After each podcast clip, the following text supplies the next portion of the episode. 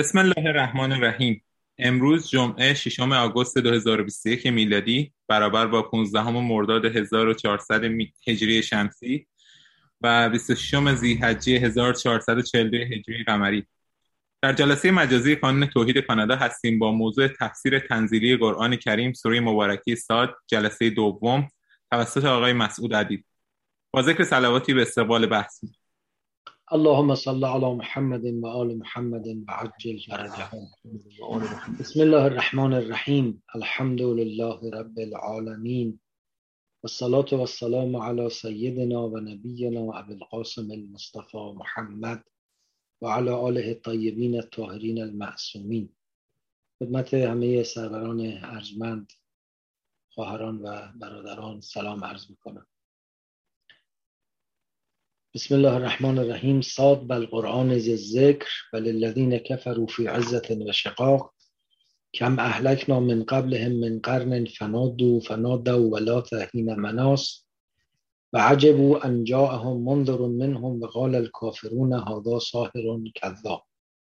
خب تا اینجا رسیدیم که به قرآن یادآور سوگند یاد می‌کند. که این قرآن نقش یادآوریش رو درست ایفا کرده ولی کافران هستند که سرسختی می‌کنند و دوری و دشمنی میگزینند. و بعد اشاره می‌کنه به اینکه این سنت کفر ورزیدن و سرسختی کردن پیشینه بسیار طولانی داره ولی همه اونایی که این کار کردن به هلاکت رسیدن به نقاط بدی رسیدن و وقتی پشیمون شدن که دیگه فرصتی باقی نمونده بوده. و بعدم این نکته رو که تعجب می‌کنند کفار از اینکه یک انسان معمور هدایت اونهاست انذار اونهاست. و به همین دلیل به دلیل این کفری که میورزند و زیر بار این انسان نمیرن او رو به سحر و دروغگویی متهم می‌کنن بعد برای اثبات اینکه محتوای سخن پیامبر نادرست است این دلیل رو کفار ذکر می‌کنن که اجعل الالهت الها واحدا. این آمده به جای این همه خدا یه خدا معرفی می‌کنه. همه خدا رو می‌خواد یکی کنه. هاداش اون اجاب این چیز خیلی عجیبیه. خب ما الان برای خودمون هر گروهی خدا داریم هر قبیله خدا داریم. گاهی افراد خدای شخصی دارن تو خونه. تازه همیشه هم کمیتشون لنگه. حالا همه اینا رد کنیم بره فقط یه دونه خدا به کی می‌رسه؟ کی ببره کی بخوره کی تماشا کنه؟ ذهنیت ذهنیت من محوره. من خانواده من قوم من شهر من. این منه کوچیک و بزرگ میشه ولی ذهنیت من محوره. و اصلا نگاه به خدا در طول تاریخ آسیب دیده از این ذهنیت من محور بوده است. می‌دونید خدایان خدای قوم بودن. و خانه خدا یا معابد هم معابد قوم بوده است. اگر فرض کنید ایشتار در بین النهرین خدایی می‌کرده خب معابد ایشتار هم مخصوص کلدانیان و عرض می‌کنم که آسوریان و امثال اینها بوده. کسی دیگری حق ورود نداشته. لذا قرآن در وقتی خدای احد و واحد ابراهیم رو معرفی می‌کنه بعد او رو معمور ساختن خانه می‌کنه که این خانه اینجوری بست میشه. ان اول بیت وضع للناس. این اولین خانه است که برای انسان ساخته شده برای عموم مردم ساخته شده. مال عربا نیست مال عجما نیست مال این قوم و اون قوم و اون قبیله نیست. مال مسلمون و یهودی و مسیحی نیست. هر که به خدای احد و واحد ایمان داره در این خانه سهیمه در این خانه شریکه. بنابراین مشکل کفار این بود که حاضر نبودند خلق خدا باشند قوم خدا باشند بنده خدا باشند. می‌خواستن خدا خدای اونا باشه. و این این یه ماجرای طولانی است و به شما عرض کنم هنوزم ادامه داره. خودشو در قالب های دینی باز تولید کرده. ما یه پیغمبری می‌خوام که پیغمبر ما باشه نه پیغمبر اونا. یه امیرالمؤمنینی که امیرالمؤمنین ما باشه نه مال اونا. امام حسین ما باشه مال اونا نباشه. حق ندارن اونا. حالا اونا می‌تونه خانواده دیگه باشه می‌تونه آدمی دیگه باشه شهر دیگه باشه ملتی دیگه باشه مذهبی دیگه باشه. حق ندارن اونا امام حسین ما رو مال خود کنن. ما احساس نمی کنیم ما شیعه حسینیم. احساس می‌کنیم امام حسین جزء املاک و دارایی های ماست بعدش استفاده کنیم. این نگاه همونیست که تو کفاره. حالا یکم پیشرفته شده و رو درواسی داریم. دیگه خدای اختصاصی درست نمی کنیم ولی چرا درست نمی کنیم معتقدیم اونا رو خدا لعنشون می‌کنه تردشون می‌کنه از بندگی خدا بیرونشون می‌کنیم. ببینید فرق می‌کنه. یه آدمی واقعا خودش منکر خداست. در مقابل خداوندی خدا جبهه می‌گیره. بله اون از بساط ربوبیت خدا بدوره. اون اونو ما حق داریم بگیم که خدا رحمت خودش رو و عنایت خودش رو شامل حال اون می‌کنه. تازه اینم بنابر بعض شواهد و قرائن قرآنی می‌تونیم بگیم ولی یه جای خود قرآن راجع به عموم رحمت این جهانی خودش هم سخن گفته. کلا دو هؤلاء و هؤلاء من عطاء ربک. همه رو از عطاء رب برخوردار می‌کنیم. هم اینا رو هم اونا رو. اونجا که در دعای ابراهیم حضرت ابراهیم به اصطلاح در دعا عرض کرد که خدایا خوبان و صالحان اینها رو از ارزاق و ثمرات بهشون رزق و روزی عنایت فرما. خدا فرمودن به همه رزق و روزی خواهیم داد. لذا کافر و بیدینم روزی خوره. خدایند حالا به تعبیر سعدی که تعبیر گبر و ترسا رو به جای کافر به کار برده و درست هم نیست. ای خدایی که از خزانه غیب گبر و ترسا وظیفه خور داری خب همه وظیفه خور او هستن همه روزی او رو و نعمت او رو می‌خوان. بله اگه کسی انکار خدا کنه خب بله در این مقدار که خودش انکار کرده خودش از رحمت او محروم کرد. اما اگه کسی انکار خدا نمی‌کنه حالا خدا رو جور دیگری می‌شناسه. دین دیگری داره. و حتی اشتباه هم می‌کنه. خب ما معتقدیم که اگر کسی با عقل و منطق و استدلال و تتبع و بررسی و همه اینا صادقانه بیاد مطالعه کنه به نظر میاد که می‌تواند میراث خاتم الانبیا رو بهترین و برترین و به اصطلاح راهگشاترین روش برای بندگی بیابد. حالا یه آدمی نکرده این کارو یا کرده و نتیجه نرسیده. ما به چه حسابی او رو از دایره رحمت خدا از دایره بندگی خدا به کلی بیرون بدانیم؟ اگر حصولی نداشته تقصیر نداشته بالاخره در حد فهم خودش به نتیجه رسیده انشالله مشمول رحمت خدا هم هست. می‌خوام ارز کنم این نگاهی که تعدد خدایان رو میاره ریشش یه منطق عقلانی نیست. ریشش هواهای نفسانی. همه تعددهایی که در امر دینی پدید میاد و یه منطق مستقل از فرد مستقل از مطامع و منافع فرد نداره در واقع برگزیده متاثیر پذیرفته و به دنبال همون منطقی است که شرک.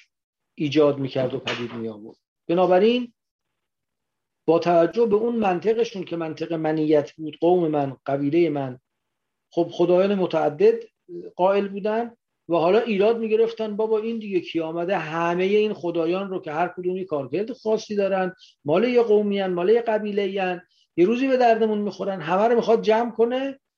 اجعل الالهه الها واحدا. همه رو بکنه یه خدا. ان هذا لشیء عجابی خیلی چیز عجیب غریبیه. اصلا براشون قابل فهم نبود تو منطق من محور دنیاگرای کفار. و انطلق الملع منهم ان امشوا واصبروا على الهتكم ان هذا لشیء یراد. عرض می‌کنم که این آیه رو به اعتبار بخش های مختلفش معانی متعددی ازش میشه استفاده کرد. اولا انطلاق یعنی رها شدن روان شدن. و انطلق الملع ملع اون گروه شاخص و برجسته و اوورکادرها و اون به اصطلاح طبقه الیت جامعه اونایی که چشم پر کنن دیده میشن. تو هر جامعه ای اونایی که صدر مجلس رو می‌گیرن صدر مناسب رو می‌گیرن دیده میشن. به قول امروزی میان رو استیج. اینا میشن چی؟ میشن ملع. آدمای چشم پر کن. به این اعتبار گفتن بهشون ملع. ون تلق الملع. ملع را افتادن یا روان شدن. خب چون معمولا این آدما هستن که جامعه رو به دنبال خودشون میکشونن. تو همه جوامع معمولا یه گروهی تابعن یه گروهی مطبوع. حالا گاهی گروه تابع بزرگتر گروه مطبوع. گاهی بزرگتر گاهی نسبت معقولی بینشون برقراره. ولی معمولا یه آدمایی دیده میشن تاثیر می‌گذارن جریان سازی می‌کنن چشم پر کنن اینا میشن ملع و اینا راه میفتن و دو دنبال خودشون مردم رو می‌کشن و جریان ایجاد انطلاق و روان شدن و رها شدن به معنای همین در پیش گرفتن یک روش جدید راه افتادن به یه سم برنامه ریختن و میگیم که حالا یه برنامه را افتاد یه جریانی را افتاد. یا ملع را افتادن یا شروع کردن آغاز که انطلاق به تمام معنای به تمام این معانی میاد. یه احتمال اینه که این انطلاق واقعا منظور انطلاق فیزیکی بوده. بنابر اون روایتی که جلسه قبل ارز کردیم که در روزهای آخر حیات جناب ابی طالب اینا جمع شده بودن. حالا برای ایایدت یا هر مناسبتی در کنار بستر ابی طالب سران مشرکین مکه. و همونجا شروع کردن به گلایه کردن از رسول خدا و اینکه حالا تو هم داری از دنیا میری و دیگه کی می‌خواد حریف این بشه و ما با هم دعوامون میشه و از اینجور چیزا. که ابو طالب کسی رو فرستاد و از پیغمبر خدا درخواست کرد که بیایید اینجا. و حضرت آمدند و اونجا خلاصه سعی کرد اینا رو به یک تفاهمی برسونه که اونا برگشتن گفتن که نه که تو میگی ما قبول نداریم و پاره از مزامین آنچه در همین آیات آمده رو تو روایت نقل می‌کنن که در گفتگوی بین پیامبر و اون ملع از مشرکین مطرح شد. خب اگر واقعا این بوده باشه ممکنه معنای انطلق الملع یعنی دیگه تو این ملاقات آخری که دیگه تا شاید آخرین ملاقاتی است که درست تونستن بشنن با هم حرف بزنم چون بعدش دیگه ابو طالب از دنیا رفت و تمام اون پلهای ارتباطی در واقع قطع شد انطلق الملع یعنی یه گروه از بزرگان اینا بعد از این مجلس راه افتادن. یعنی از این مجلس خارج شدن و راه افتادن به سمت خانه هاشون یا به سمت اون مرکز تجمعشون در دار ندوه یا به هر جای دیگری و در اون حرکتی که می‌رفتن این چیزا رو می‌گفتن. پس یک معنای انطلاق می‌تونه انطلاق فیزیکی باشه بنابراین که آیه شریفه اشاره داشته باشه به اون جلسه و انطلاق یعنی خارج شدن از اون جلسه راه افتادن و بیرون آمدن از اون جلسه. ولی می‌تونه اصلا اختصاص به اون جلسه هم نداشته باشه. انطلاق یعنی همین یه جریان جدیدی رو شروع کردن. یک روند جدیدی رو آغاز کردن. و انطلق الملع منهم یعنی بنا گذاشتن بر این کار. بنا کردن. ما تو فارسی میگیم بنا کرد حرف بزنه. شروع کرد مثلا اقدام بکنه. انطلاق می‌تونه به این معنا هم باشه. خب این ملع شروع کردن چی بگن؟ بنا گذاشتن چی بگن؟ دیگه اینجا نگفته که عرض می‌کنم به مردم اینجوری گفتن. به صورت در واقع با, با حذف یک بخشی بقیه رو به صورت قول اونها منتقل می‌کنه به ما که گفتن ان بنطلق الملع منهم انمشو وصبرو علی آلهتی برید و بر خدایان خودتون پایداری کنید. استقامت به بدید. کوتاه نیید خب این امشو هم اینجا پیداست. باز معناش نیست که من یه جای خاصی برید. مثل اینکه برید بجنگید. برید فکر کنید. برید بازنگری کنید. برید توبه کنید. ما خودمون خیلی وقتا تو زبان فارسی هم اینا به کار می‌بریم. تو زبان دیگر هم هست. برید بجنگید. نه ممکنه همینجا باید بجنگید. یا برید فکر کنید برای فکر کردن از جای دیگه بره فکر کنه. اونجا می‌تونه بشینه فکر کنه. این برید فکر کنید یعنی یک بازه زمانی رو یک بازه مکانی رو جلوش باز می‌کنه و او رو دعوت می‌کنه به اینکه از اون فضا و فرصت استفاده فانطلق المنع منهم انمشو برید وصبروا علی آلهتکم. حالا باز اگر این فیزیکی بگیریمش امشو یعنی اونا از مجلس بیرون آمدن به مردم هم گفتن برید فایده نداره دیگه. ولی می‌تونه معناش فیزیکی هم نباشه. یعنی امشو وصبرو یعنی برید و صبر کنید. برید به این روش جدید. یک رویکرد جدید یک رهیافت جدیدی رو دارن بهشون ارائه می‌کنم که البته جدید هم نیست. یعنی در واقع تاکید است بر رویکرد و رهیافتی که پیش از اینم مشرکین داشتن و اون وصف رو علی آلهتکم. برید سر خدایان خودتون مقاومت به خرج بدید. کوتاه نیایید. محمد کوتاه آمدنی نیست. و این حاضر نیست با خدایان شما آشتی کنه. شما هم کوتاه نیایید و دست از خدایانتون بر ندارید. ان هذا لشیء یراد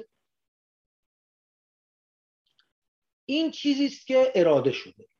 معنای لغوی ان هذا لشیء یراد همینه که هازا این اون چیزی است که یراد اراده شده است.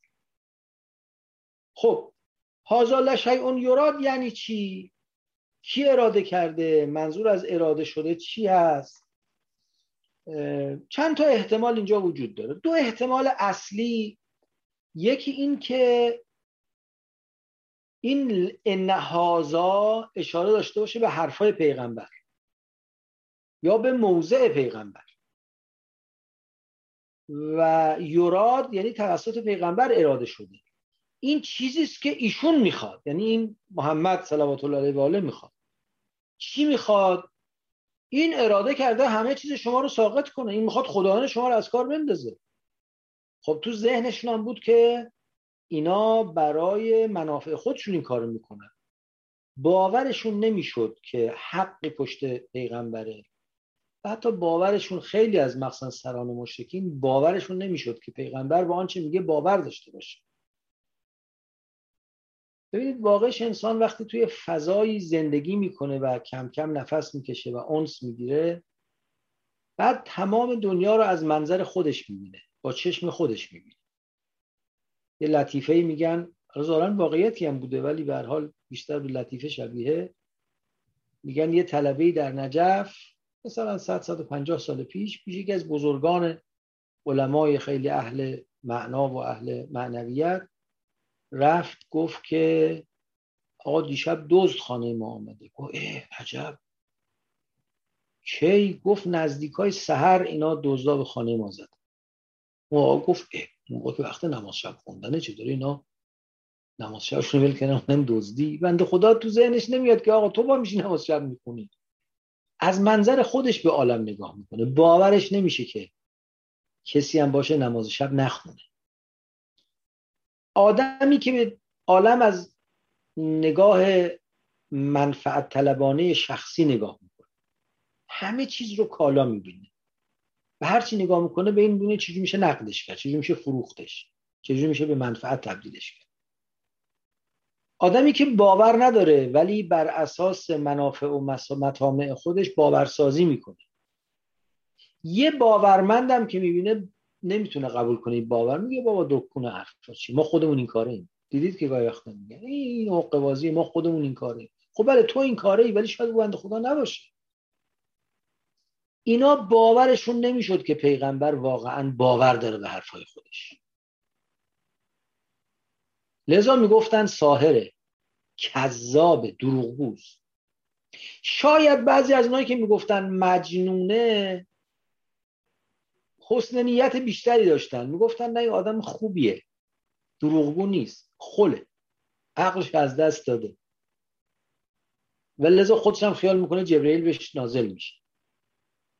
ولی باور نمی‌کردن جبرئیل نازل بشه. ولی اونایی که می‌گفتن ساهرون کذاب به نظر میاد حتی پیغمبر رو خلم نمی‌دونستن که بگن علی الله دیوانه شده و از سر دیوانگی و کمخردی است که خیال می‌کنه به فرشتی به اون نازل میشه. نه می‌گفتن بازیه. یه شعری معروف دیگه حالا ایام محرم نزدیک معروفه که میگن یزید در مجلسی که در شام اسرا رو آوردن و سر مبارک سید شهدا رو آوردن. و اونجا خواست قدرت نمایی کنه اون شعری که خوند یعنی ابیاتی رو از یکی از شعرهای قبلی نقل کرد و بعدم خودش ابیاتی رو به او اضافه کرد که دهانش شکسته باد گفت لعبت هاشم و بالملک فلا خبر اونجا اولا وحی نزل بازی قدرت بنی هاشم. نه خبری آمد نه وحی در کن این که این بدبخت گفت شست سال بعد باور بسیاریشون که لعبت هاشم بالملک ولا خبر جا ولا وحی وحی به کار نیست خبری در کار نیست. بازی قدرت. بنابراین اگه این باشه ان هذا لشیء یراد یعنی این چیزی که این بابا میخوادش اراده کرده این قدرت رو این فرصت رو این شکستن اباعت خدایان شما و فائق کردن خدای واحد رو که منطق او رو تقویت می‌کنه این چیزی است که این اراده کرد. یعنی خسم شما دشمن شما که به زعم اونها وجود مبارک حضرت خاتم الانبیا بود اینو اراده کرده. خب اینو ما تو اقوام سابق هم داریم. از قول فرعون هم در سوره مبارکه یونس میفرماد قالو اجئتنا لتلفتنا اما وجدنا علیها آباءنا و تکون لکم الکبریاء فی الارض. فرعون برگشت به موسی و هارون گفت که شما آمدید ما رو از خدایانمون برگردونید تا صاحب قدرت و موقعیت بشید بگید بیایم دنبال شما شما قدرت و موقعیت پیدا کنید. ذهنیت خلاصه بسیاری از مشرکین این بوده است که اینا دنبال قدرت خودش این پس یه احتمال این که ان هذا لشیء یراد اشاره باشه به اراده پیامبر و پیام پیامبر و اینکه این اینو می‌خواد مواظبش باشید برید استقامت بخرج ممکن هم هست ان هذا لشیء یراد یعنی این هازا اشاره داشته باشه به این مقاومت و این صبر مشرکان یعنی این لجاجتشون بر سر بودها و پایداریشون. و ان هازا لشیء این مقاومت چیزی است که یراد اراده شده یعنی خواسته شده. یعنی برنامه الان اینه. بعد از اینکه در گفتگوی با پیامبر به بنبست رسیدن و حجتی نداشتن و اظهار تعجب کردن از اینکه چرا بخواد این همه خدا از بین بره یه خدا باقی بمونه آمدن گفتن که برید صبر کنید پایداری کنید رو بوتاتون فعلا برنامه اینه. ان هازا یعنی این صبر و پایداری لشای اون چیزی است که یراد اراده شده. یعنی طبق اراده ماست نه طبق اراده پیامبر. ما اینو می‌خوایم. اراده شده یعنی برنامه اینه خواسته اینه. برید اینو دنبال. و یا حتی این یوراد می‌تونه اشاره به اراده خداوند یا خدایان باشه. این خواست خدایانه که شما برید اداره کنید. این با اون دومی منطبق می‌تونه باشه. برنامه اینه چون اراده خدایانه. پس الان ابلاغ برنامه دارن می‌کنن. ابلاغ سیاست می‌کنن برای حالا دوره بعد از درگذشت ابو طالب چیکار باید بکنیم؟ هیچی. کوتاه نباید بیاید. پایداری کنید مقاومت کنید بر سر حمایت از بتها که برنامه اینه یا خواست خدا اینه. ما سمعنا به هازا فی الملت الاخره این هازا الا اختلاق.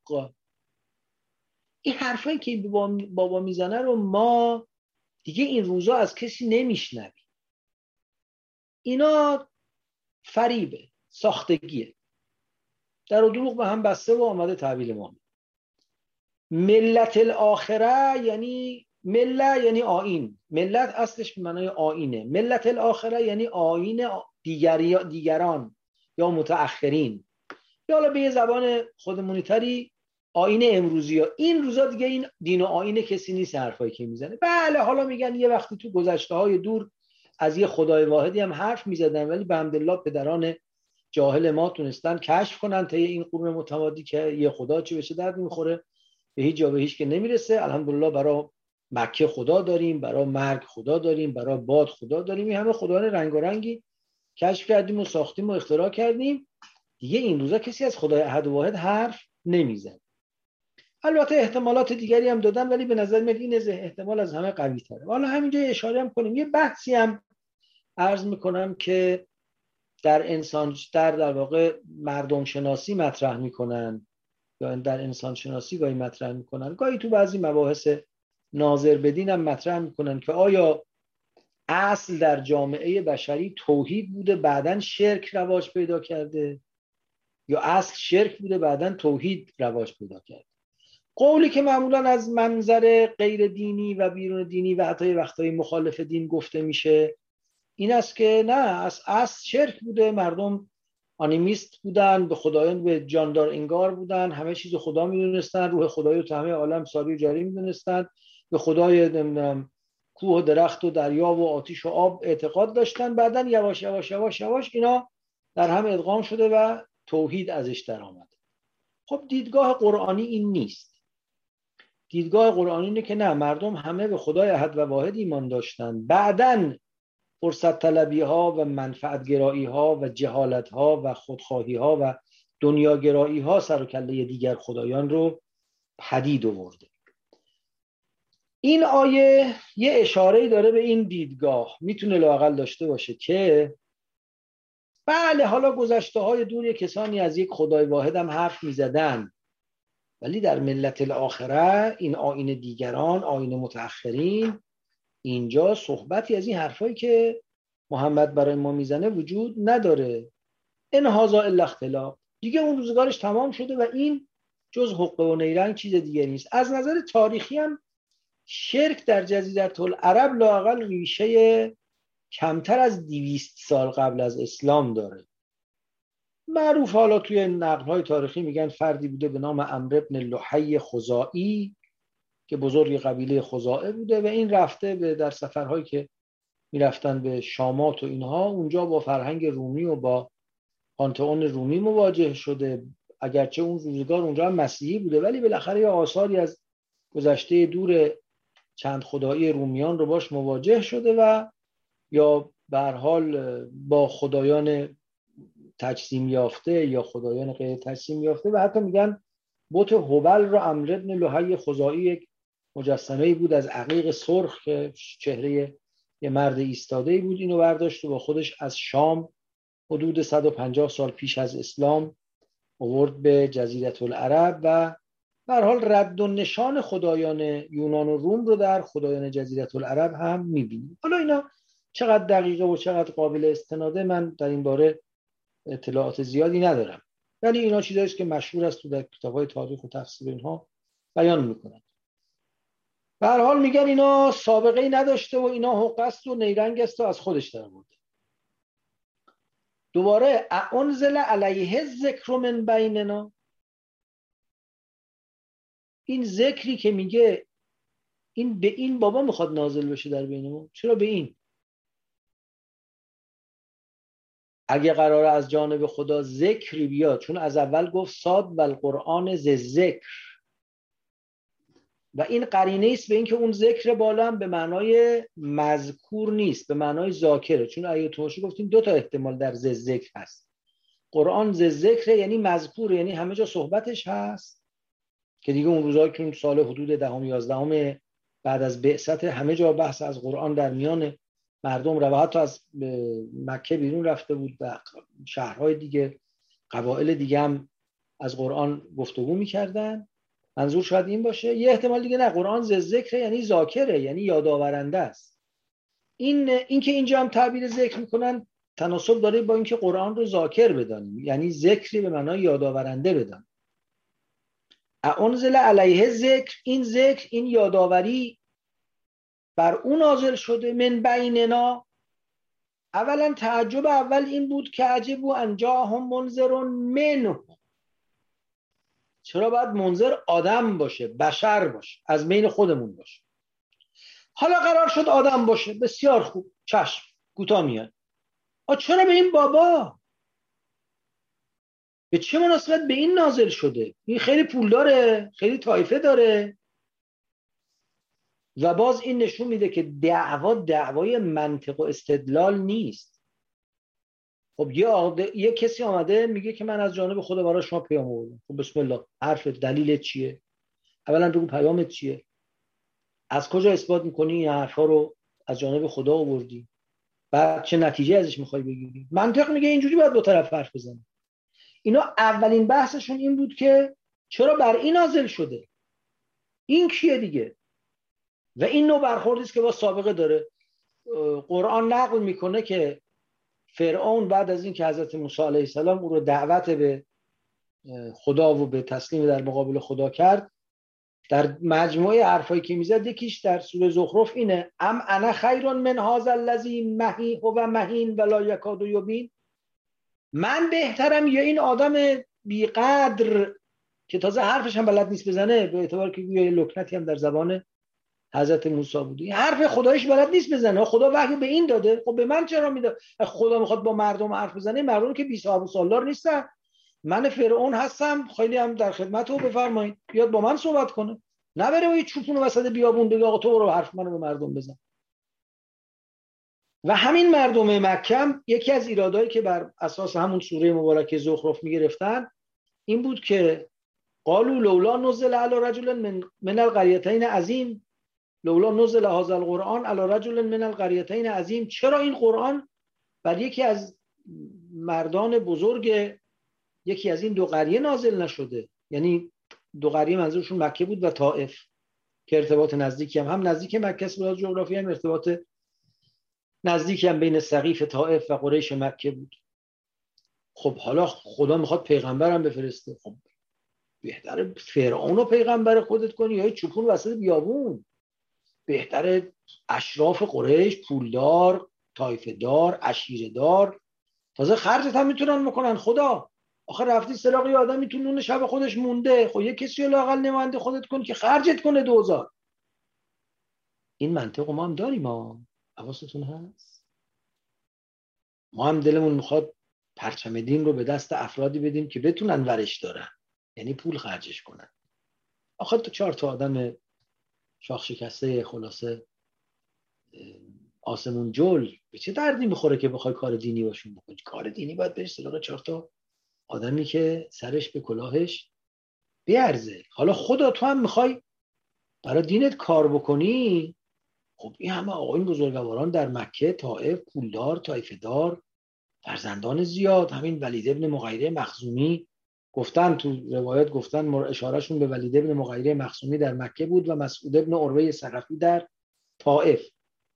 ولید ابن مغیره مخزومی ده تا پسر داره اموال زیاد داره شخصیتی داره مورد اعتنای مردمه. جوری که مردم بهش میگن یکی یه دونه زرنی و من خلقت و وحیدا.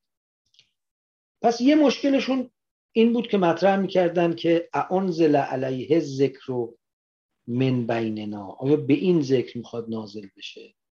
خب اینا برای پیغمبر خیلی سنگین بود. حالا خدا به این چجوری از پیغمبرش دفاع می‌کنه و می‌خواد دلش رو تقویت کنه؟ میفرماید بل هم فی شک من ذکری اینا اصل یادآوری منو قبول ندارن. تو خیلی قصه نخور خیلی به خودت نگیر. با تو مشکل ندارن. با نبوت مشکل. حالا دستشون به تو می‌رسه. اینا نمی‌تونن باور کنن که من یادآوری کنم. یادآور بفرستم. چرا نمی‌تونن باور کنن؟ چون فکر می‌کنن همه چیز خودشون می‌فهمن. حالا الان ادامه آیه روشن می‌کنه. چون فکر می‌کنن که اگه منطق منه تو منطق من خدا نباید کاری به دنیا داشته باشه. اگرم کاری باید داشته باشه یا تک تک انسان ها رو در عقلشون مخاطب قرار بده یا حالا توی خرافات اونا بره سراغ که از بزرگان با اون صحبت کنه. باورشون نمی‌شد که خداوند نه به آن طریقی که انسان ها مایلند و قبول دارن به طریقی که خود خدا صلاح می‌دونه با انسان تماس می‌گیره.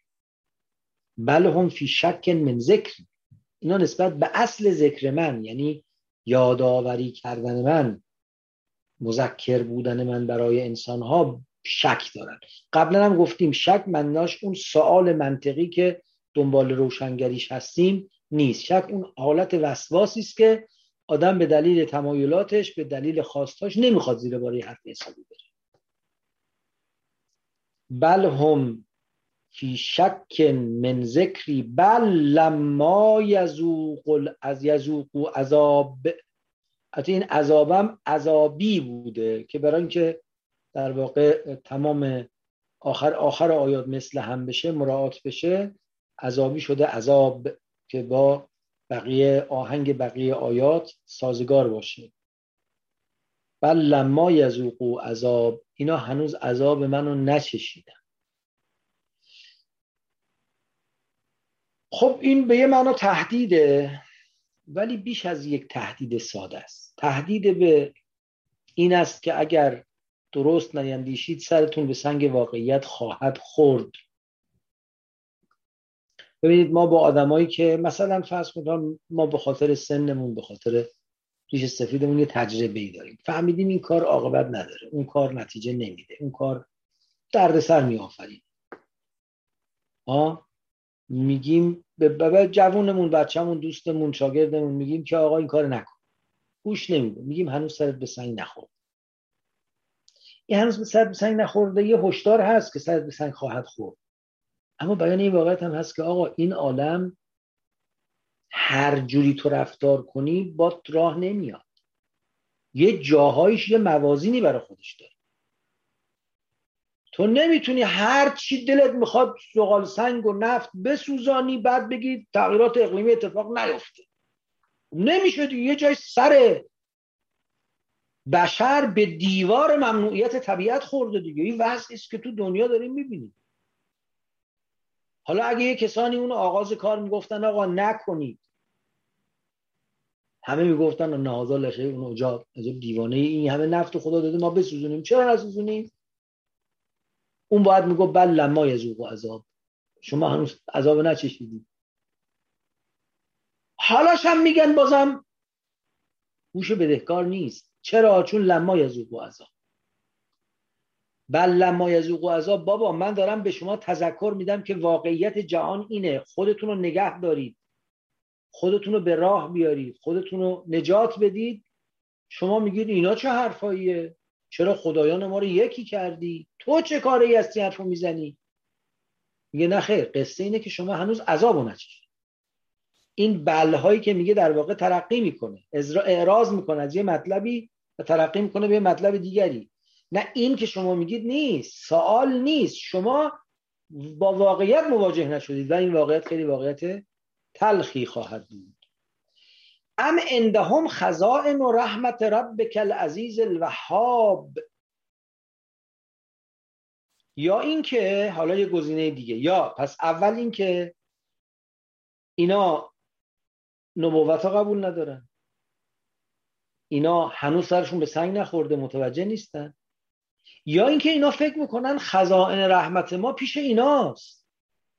نفرمود ام لهم خزائن و رحمت ربک. اینا نمیگه اینا خیال می‌کنن خزائن مال ایناست. نه. خزائن اندهمه. شاید فرقش این باشه. اگر می‌گفت خزا... خزائن مال اینا نیست خب معلوم بود که اونا هم می‌دونستن خزائن رحمت رب مال اونا نیست. برای همین هم متوسل به بوتا می‌شدن دیگه که از طریق بوتا دستشون به خزائن رحمت رب برسه. می‌گفتن خودشونم. اندهم شاید به معنای این باشه که نزد اوناست یعنی بهش اشراف دارن. یعنی همه چیشو می‌دونن. به قرینه این که بعدش هم املهم ملک و سماوات و الارض میگه این اندهم اینجا به معنای مالک بودن نیست. به معنای باخبر بودن باید باشه. ام اندهم خزائن رحمت ربک مثل که بگن مثل که خیال می‌کنن همه مایملک خدا و, خزینه های خدا دست اوناست به معنای که روش خب اشراف دارن می‌دونن خدا چی داره و به کی چی قراره بده. بازم اینم از خاصیت ما آدم هاست. ما جهان رو همونقدر که خودمون داریم می‌شناسیم. و خیال می‌کنیم معنی نداره کسی هم چیز دیگر بیشتر از این داشته باشه.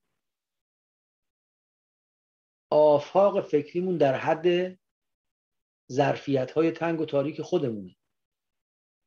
حالا اگه یه ظرفیت جدیدی کسی به خبر بده زیر بار نمیره محدوده خودمون برامون آخر جهانه. حالا به اشکال مختلف آخر جهانه. یه دوستی داریم محله که از شهرهای خیلی خوب ایرانه. روستازاده است. ایشون یه وقتی می‌گفت که من تا مثلا سن مثلا 7 سالگی که تو روستا بودم و از روستای خودمون خارج نشده بودم فکر می‌کردم این کوهی که کنار روستای ماست آخر جهان دیگه بعد از اون هیچی نیست. مثلا باورم نمی‌شد که او بابا بعد این تازه جاده میره به سمت فلانجا و بهمانجا و بعد میره تهران و مرکز کشور و بعد آقا تازه کشور ما یه کشوری است از قریب 200 تا کشور جهان و یه گوش است تو جغرافیای به این فراخی. تازه کره زمین ما تو منظومه شمسی منظومه شمسی ما تو کهکشان کهکشان ما تو کجا؟ هیچی. قد یک خردلی هستیم در اقیانوس. خیلی کوچیکتر از نه. آخر دنیا همین دیوار آبادی ماست. بر اساس تحقیقات ما اصولا انسان چی چی بر اساس کدوم تحقیقات؟ مرد حسابی. تو تو دماغ تو بیشتر می‌تونی ببینی. چقدر از عالم می‌شناسی؟ بله چون نمی‌شناسیم نمی‌خوام از توقع داشته باشیم هر که هرچی گفت بگی تو درست میگی. نه اما اینقدر با دیده انکار به همه چیز نگاه نکن. احتمال بده ورای فهم تو هم خبرهایی در عالم باشه. حالا ببین این که این دار آورده حرفش پذیرفتنیه شاهد و قرینه داره. ولی از اول در ادراک خودت رو به سمت هر امر وارد جدیدی نبند. نگو هرچه هست در همین افقی است که من باش دارم زندگی می‌کنم و معنوسم ام اندهم خزائن و رحمت رب کل عزیز الوهاب. مگه خزائن رحمت رب پیش شماست؟ شما ازش خبر دارید که خدا چی داره چی نداره؟ که میگید مگه میشه خدا با بشر صحبت کنه؟ چرا نشه؟ مانعش کجاست؟ خزائن رحمت ربک رب اونا هم هست خدای مادیه. ما که گفتیم یک خداست برای همه مشرک و کافر و مؤمن و همه خداشون یکیه. اما نمیگه خزائن و رحمت رب یا ربهم ربک. چون این رب داره تو رو تربیت می‌کنه پرورش میده. خب این این این تعبیر یه تعبیر تشجیع کننده دلگرم کننده برای رسول خداست. در سوره زخرف هم فرمود اهم یقسمون رحمت ربک؟ اینا رحمت خدا رو تقسیم می‌کنن. نحنو قسمنا بینهم معیشتهم فی الحیات دنیا ما همین زندگی این جهانیشون هم ما تقسیم می‌کنیم. قوانین ما حاکمه بر عالم. اون لوتی ترین آدمی که می‌تونه دوزار بیشتر در بیاره از قوانین ما استفاده می‌کنه. خودش که چیزی از خونه باهاش نیورده همش درون این نظام و این سیستم و قوانین که ما طراحی کردیم. خب تو این عالم ما وحی هم قرار دادیم. مگه دست اوناست؟ اینجوری در واقع می‌خواد به پیغمبر دلگرمی بده که تو رب تو من دارم تربیتت می‌کنم. و در این حال به اونا هم حالی کنه و بفهمانه که جایگاه پیغمبر اینه. و اصولا نبوت معناش همینه. یعنی یک خدا یک تربیت ویژه یک عنایت ویژه نسبت به پاری از بندگان داره به خاطر معمولیت ویژه‌ای که به اونها میده. در سوره طه به موسی علیه السلام فرمود که ولتسن علی عینی از تمشی اختک وقتی خواهرت می آمد اون موقعی تازه شیرخور بودی ولتسن علی عینی بعد جلو چش من پرورده بشی بار بیای ساخته بشی. خب عنایت خدا در کار میاد که موسی موسی میشه. بنابراین ام عندهم خزائن رحمت ربک می‌خواد بگه اینا خبر ندارن چی تو عالم هست. اشرافی ندارن. العزیز الوهاب. رب تو که دو صفت رو با هم داره. یکی عزیز شکست ناپذیره کسی حریفش نمیشه. کسی برای تفوق پیدا نمی‌کنه. و صفت دیگه این که وهاب بخشنده است. لطف او و کرم او و عنایت او و موهبت او شامل هر بنده ای که او اراده بفرماید میشه. ام لهم ملک السماوات والارض و ما بینهما. یا نکنه اینا مالک آسمان و زمین و هرچه بین آسمان و زمین است هستن. اینجا دیگه یکم لحن اصطلاحا تحکم به خودش می‌گیره یعنی یکم مسخرش می‌کنه. خیلی ادعاشون می‌شد. خیلی منم منم می‌کردن. خدا داره به سخره می‌گیره اونها.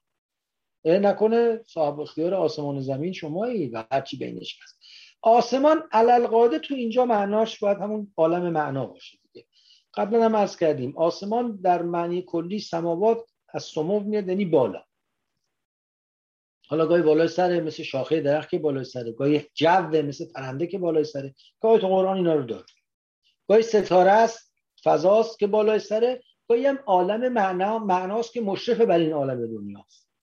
ولی سمام که وحی از سما میاد نه این از ستاره میاد یا از بالای درخت میاد یا از ابر میاد یا از جو میاد یا از نمی‌دونم کره دیگه میاد.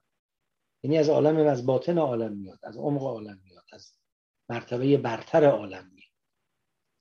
ام لهم ملک السماوات والارض نکنه پادشاهی آسمان و زمین مال ایناست. آیا چنینه؟ و ما بینهما و هر چه دیگه تو این فاصله بین عالم معنا و عالم ظاهر قرار می‌گیره. فلیرتقو فل اسباب خب اگه اینجوری بگید ارتقا کنن از اسباب استفاده کنن برن بالا پیغمبر با خدا مذاکره مستقیم کنن. پیغمبر ازش بگیرن بیان برای خودشون حکم پیغمبری بگیرن.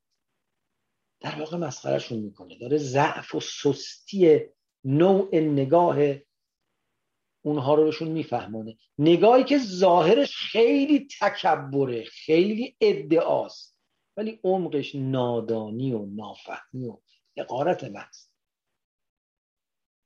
بعدم این جمله که دیگه مثل پتک به سرشون می‌زنه جندن ما هنالک محزوم من الاحزاب.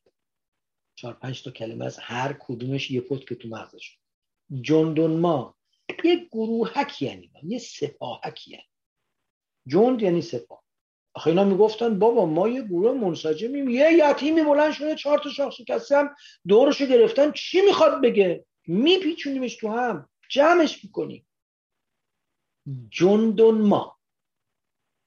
اینا یک این ما وقتی بعد از یه اسم نکره میاد معمولا برای ابهام افزایی به اوست. این ابهام افزایی گاهی وقتا برای تحقیره. وقت میگیم جا رجلون ما یه مردکی آمد. این مردکی آمد تحقیر دیگه. جندون ما سفاهکی گروهکی لشکرکی. یک جمع کوچولو.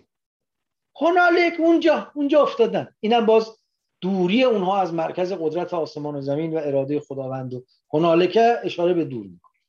جندون ما هنالکه. یه گروهکن یه لشکرکن یه سپاهکن اونجا افتاده. محزومان متفرق شده و شکست خوردن. همین الان که جمعا اینا شکست خوردن. نگاهشون نکن که ادا در میارن دور هم جمع. ببینید جمع وقتی جمعه که هدف ایجابی مشترک داشته باشه. یه هدف ایجابی مشترک می‌تونه آدم ها رو دور هم جمع کنه. حالا اگه اون هدف مقدس بود جمع مقدس میشه. اگه اون هدف اهداف سلبی به ظاهر آدم ها رو جمع می‌کنه ولی در واقع جمعی در کار نیست. اتفاق نظر دارم در اینکه فلان چیز رو نمی‌خوام اینکه جمع نشد همین که اون فلان چیز از بین بره فرض کنید نه هم میپاشه و خیلی وقتا ضربه می‌خورن گروهایی که فقط رو عناصر سلبی می‌خوان اتفاق کنن کسانی که همه از بغض یک دشمن مشترک دور هم جمع میشن. اینکه جمع نمیشه اسمش. این از اول محکوم به شکست. اینا منافعشون با هم در تعارض خیالاتشون با هم در تعارض دید منطقی و نظری مشترک ندارن. یک گروهی آدم بی فکر بی دید بی منطقن که فعلا نقطه اشتراکشونه که همشون با تو مخالفن.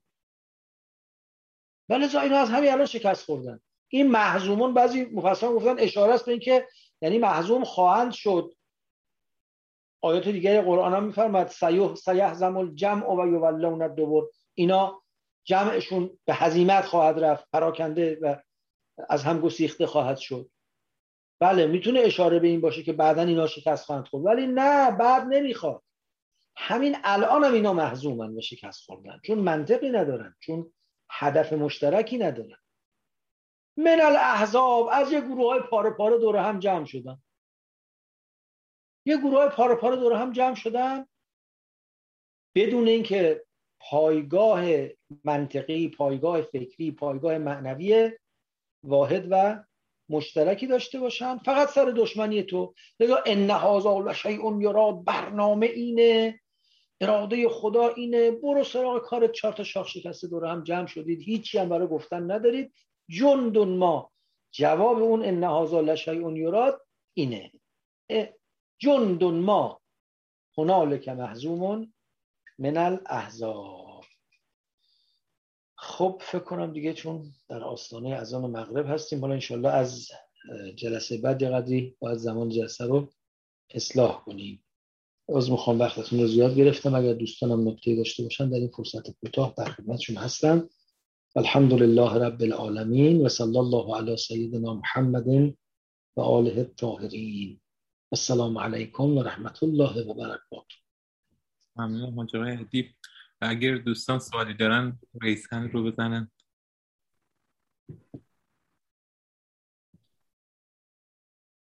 خب دوستان به حق ترجیح میدن برن آماده نماز بشن. زبری تقصیر ماست که جلسه رو جوری شروع کردیم فرصت پرس پاسخ کم شده. من مجدد عذرخواهی می‌کنم. انشالله از جلسه بعدی سعی می‌کنیم جوری باشه که فرصت پرس پاسخ برای دوستان فراهم بشه خیلی استفاده کردیم